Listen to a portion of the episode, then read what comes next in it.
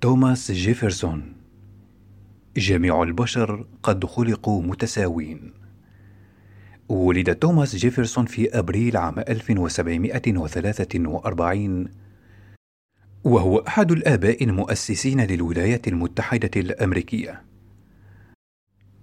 والكاتب الرئيسي لإعلان الاستقلال سنة 1776 وثالث رئيس للولايات المتحدة الأمريكية.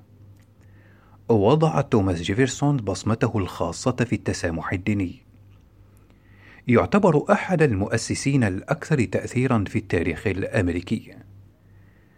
كان مؤتمنا على كتابة مشروع استقلال الولايات المتحدة وكان خير عنوان للمثل الأمريكية للحرية والحرية الدينية خصوصا وقد عرف بجملته الشهيرة التي ستجد طريقها إلى إعلان الأمم المتحدة لحقوق الإنسان. نحن نؤمن بأن الحقوق الآتية من البديهيات وهي أن جميع البشر قد خلقوا متساوين وأن خالقهم قد حباهم بحقوق معينة لا يمكن انتزاعها.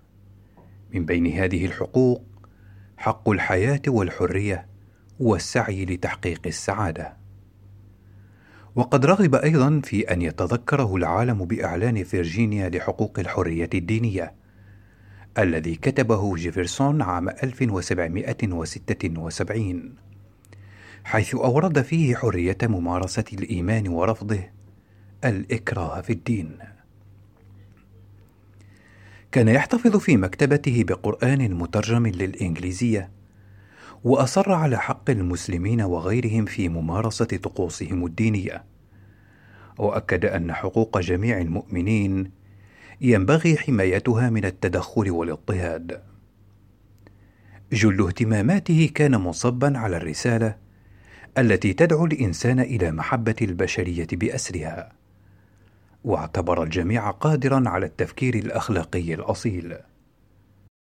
وأكد أن رفض التسامح مع أصحاب الرأي المختلف هو ما ولد كل الحروب بسبب الدين.